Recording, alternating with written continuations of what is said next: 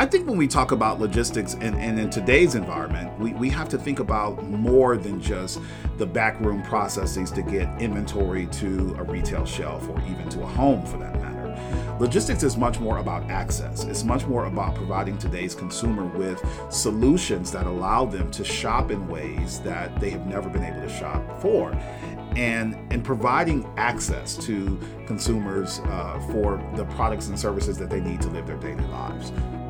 Welcome to There's a Better Way, a podcast series focused on exploring how operational excellence principles can provide solutions in your personal and professional life.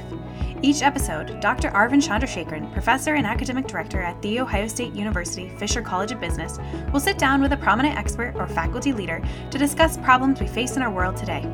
This program is brought to you by the Master of Business Operational Excellence. Welcome to There is a Better Way. I'm here with uh, Terry Esper, Associate Professor of Logistics at The Ohio State University. Welcome to the program, Terry. Thank you. Thank you so much. So, Terry, I know you came into Ohio State very recently. Yes. Uh, tell us more about what do you do here and what kind of research you work on. Sure. So uh, I am on the uh, faculty in the Department of Marketing and Logistics. I am a logistician. And so, as a logistician, uh, my work centers around how companies go about managing the processes to get product to the marketplace. Um, I've worked in the area of logistics for quite some time prior to, even to my academic career. I used to work for uh, a, a, major retail organization where I was responsible for managing its transportation and distribution center operations. Uh, with a focus on getting, you know, of course, product to the market. Mm-hmm. Um, I also have a background in the government, uh, working uh, for the USDOT and the Federal Highway Administration, whereby mm. I was responsible for more of the infrastructure side of logistics. So mm. working more around the, the the the roads and highways and byways that we utilize in order to get product to the market. Yeah. So you've worked on the all uh, streams of the logistics, right? Yeah, yeah, yeah. It's, it's, it was a great opportunity to kind of weave together uh, my background in the government sector and in the private sector as an academic. Now, sure. being able to bring all of those insights and experiences to to my academic platform. So tell us more. I know like people always have the misconception logistics is often like uh, smaller tactical trucking and shipping. Sure. But the way you see it and the way logistics is shaping up has changed enormously, right? So can you walk us through what has happened in the world of logistics in the last sure. decade along, yeah. along those lines? No, that's a that's a really good question, and and you know I have actually had the wonderful opportunity of you know, really kind of growing up with the, the discipline in a way. Mm-hmm. Uh, when I started my career, logistics was one of those areas that was truly considered more uh, ancillary in terms of companies and, and how they viewed logistics. I mean, even in my early careers of working in the corporate sector, you know, I spent a lot of time going around uh, trying to convince people that the work that we did in logistics was important. Mm. Um, nowadays, I think, you know, logistics has truly taken center stage in many ways.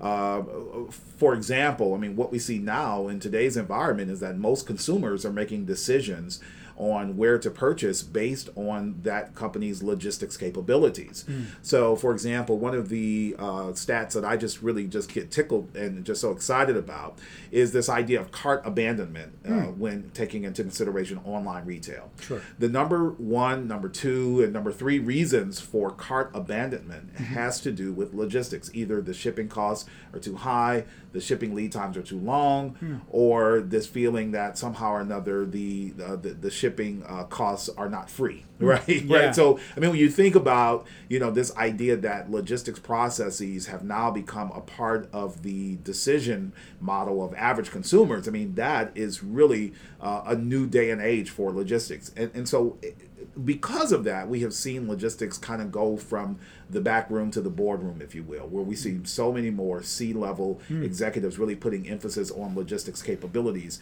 as a source of competitive differentiation, mm. not just as a way that they get product to the market, but thinking about how they can be more effective at strategically managing logistics and really differentiating based on logistics mm. in order to win customers and keep those customers in the marketplace. So, are there any good examples of that, uh, Terry? If you think about, I mean, everybody goes to Amazon. Sure, yeah. But are there other examples that you can think of from your research that are doing this extremely well? Sure, yeah. I think, I mean, you know, of course, the classic case that we used to always, you know, kind of build on was Walmart. I mean, yeah. thinking about Walmart as a company that was one of the key uh, firms that really put logistics into the forefront of business sure. dialogue. I mean, mm-hmm. you know, they had a CEO that had a background in logistics, which was one of the first times that we saw someone rise from the depths of logistics within organizations and become the CEO, CEO. of a company. Mm. So that those logistics capabilities and expertise were central to kind of leading the company forward. Um, so of course we have Walmart that has always been one of those pillars of the importance of logistics capabilities. Again, Amazon, I, you know, I know they have become the poster child for uh, for for this topic, but they really are. I mean, when we think about Amazon Prime and mm-hmm. what Amazon Prime ushered in. Mm. So, for example, I oftentimes, when speaking about Amazon Prime, I'll ask a question, you know, how many of you are Amazon Prime members to the audience? And then how many of you uh, became Amazon Prime members because of the shipping uh, enticement? the shipping, yeah. You're right. And, and everyone's like, yeah, that's the reason why I'm an Amazon Prime member. So, when you really think about it, uh, Amazon was able to sell average consumers uh, a subscription to logistics services mm. for products that they had not yet even purchased. Sure. Right. So, uh, you know, Amazon is doing really innovative things in terms of bringing logistics to the forefront of our conversation within business.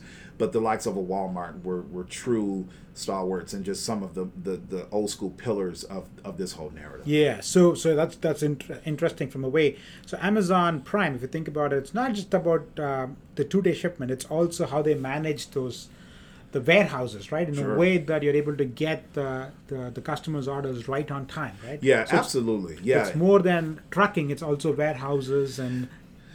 Absolutely. I mean, there's so many elements of kind of that order cycle, right? Mm-hmm. And when I teach about this, you know, I always make sure that students are aware that while we are oftentimes thinking about, you know, the shipping component of mm. that order cycle and that lead time, sure. the reality is that there are so many other elements to that, right? Yeah. From the order, uh, from from receiving the order to all of the technology and, and the integration that's required in order for that order to, you know, work its way through the company, all sure. of the order fulfillment processes in order to, you know, pull all the inventory together to mm-hmm. to complete the order. I mean, the, the processing, you know, the loading of those packages onto trucks. I mean, there's so many micro steps that are involved sure. in order fulfillment. And so the idea that Amazon is able to get all of that done in such a short period of time is really mind boggling. Yeah. I think a lot of times we put emphasis on that transportation piece because that's where your average consumer will get visibility that their sure. order is now out for shipment. Yeah. But there are so many steps that take place between the time which that consumer places the order sure. and the time when that order goes out for delivery. Yeah. And all of those intermediate steps, that's where Amazon is really doing some really cool things yeah. through leveraging robotics and other things. Yeah, and in fact, the, you mentioned about Amazon, and, and we'll talk about this too. Like the idea, they're also reversing the logistics problem, right? I see a lot of times when I go to Whole Foods, for instance, mm, yeah. they have Amazon boxes. Yeah.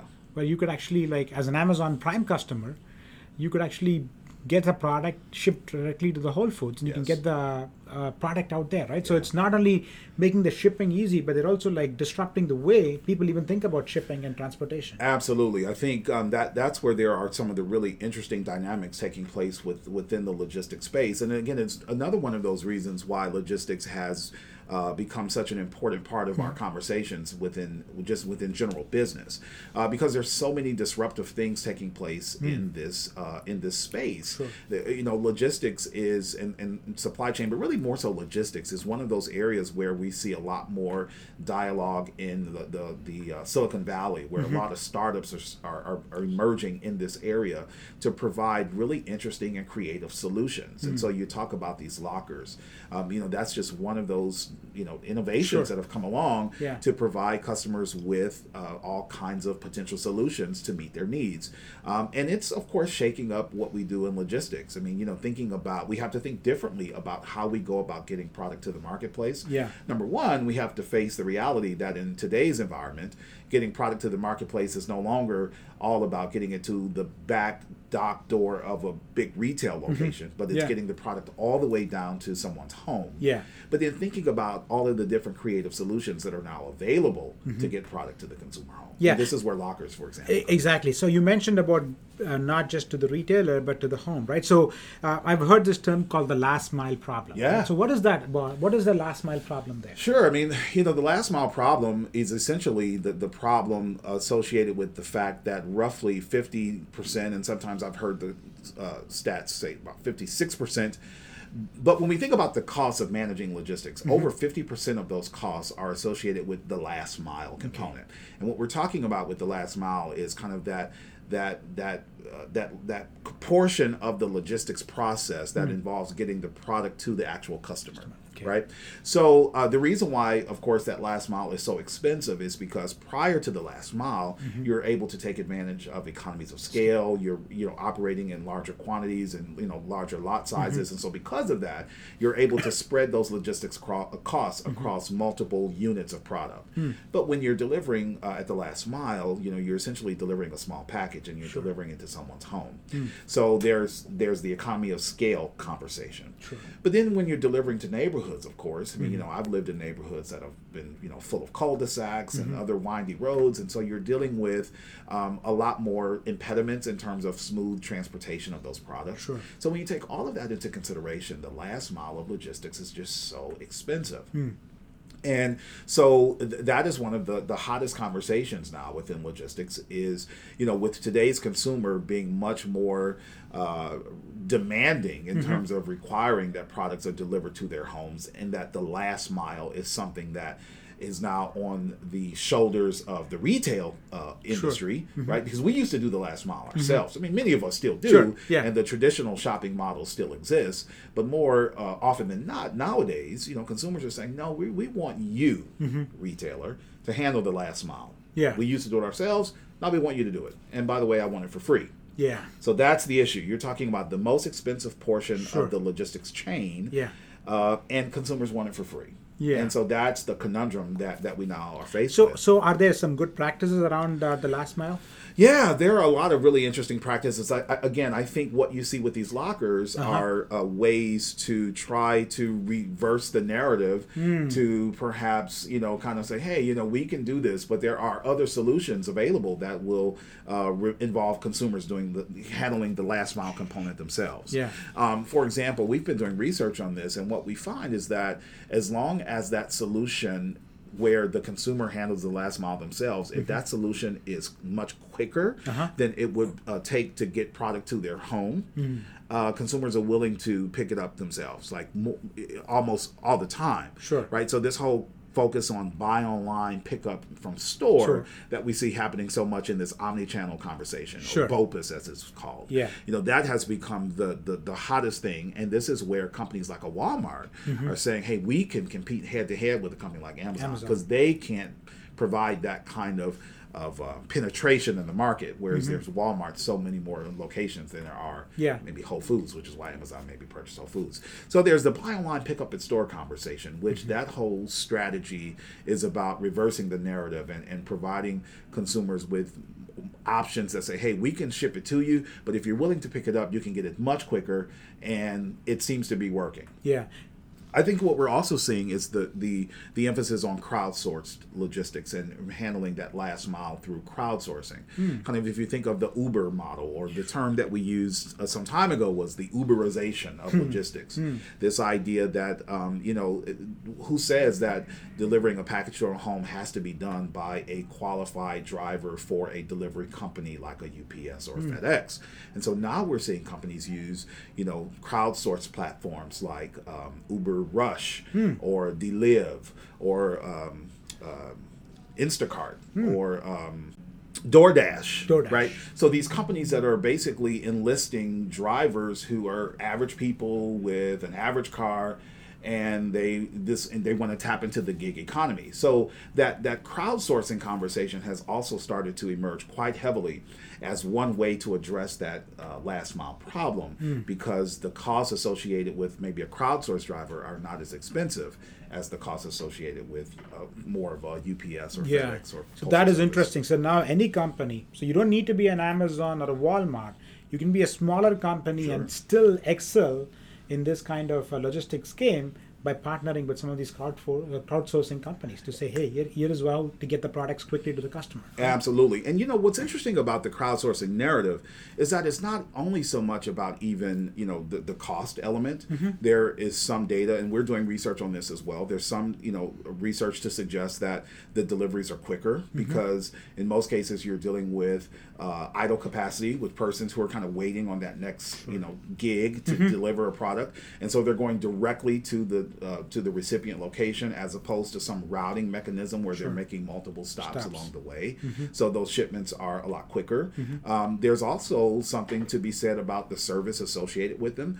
You know, there's some data that suggests that the service is better because you're dealing with someone who this is not their in and out day to day thing Sure. that they do, but they're more they, they exude a little bit more service when they deliver those packages. That's interesting. I mean, it's it's it's so I, I will say that that that element there's a lot of debate about it because Hmm. the, the other side of that narrative is that well, you know, when, when you have someone who's a qualified delivery driver Sure. for one of these big companies, They're they better off, they're better. off. So there's a lot of debate right now about whether the service is better, Yeah. but. Um, some indications are that you get better service too with crowdsourcing. Yeah. And, and even when we think about just the power of this crowdsourced logistics phenomenon, Mm-hmm. right? I mean, so companies that never had delivery service capabilities are now able to tap into Hmm. a fleet of potential drivers to provide uh, delivery services. Yeah. So, for example, you know, your local restaurant that um, you that never had delivery capabilities are now able to start delivering via DoorDash. Yeah. And so now what we start to see is just so much more of this convenience model, Hmm. you know, emerging where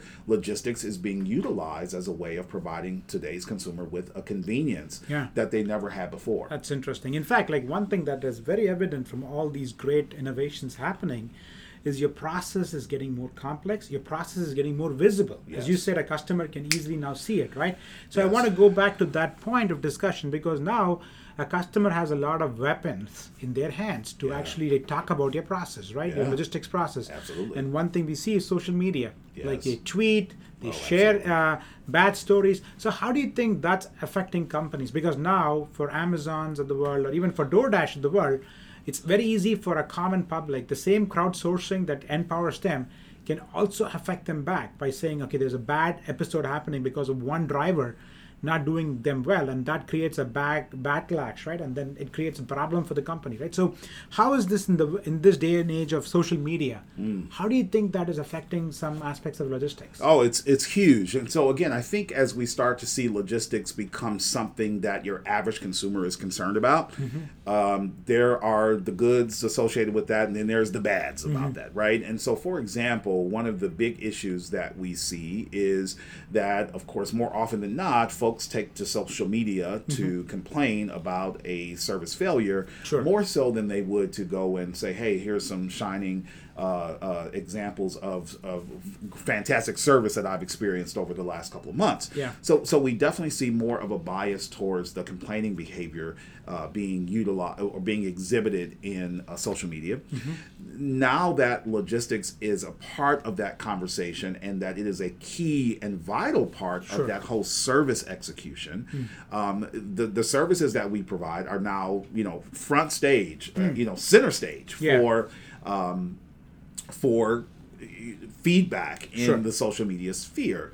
Um, and so I, it's an issue that most companies are really, you know, dealing with quite significantly. Um, I mean, we, we have seen where, you know, the, the, a a few service failures have stimulated extensive amounts of dialogue in social media.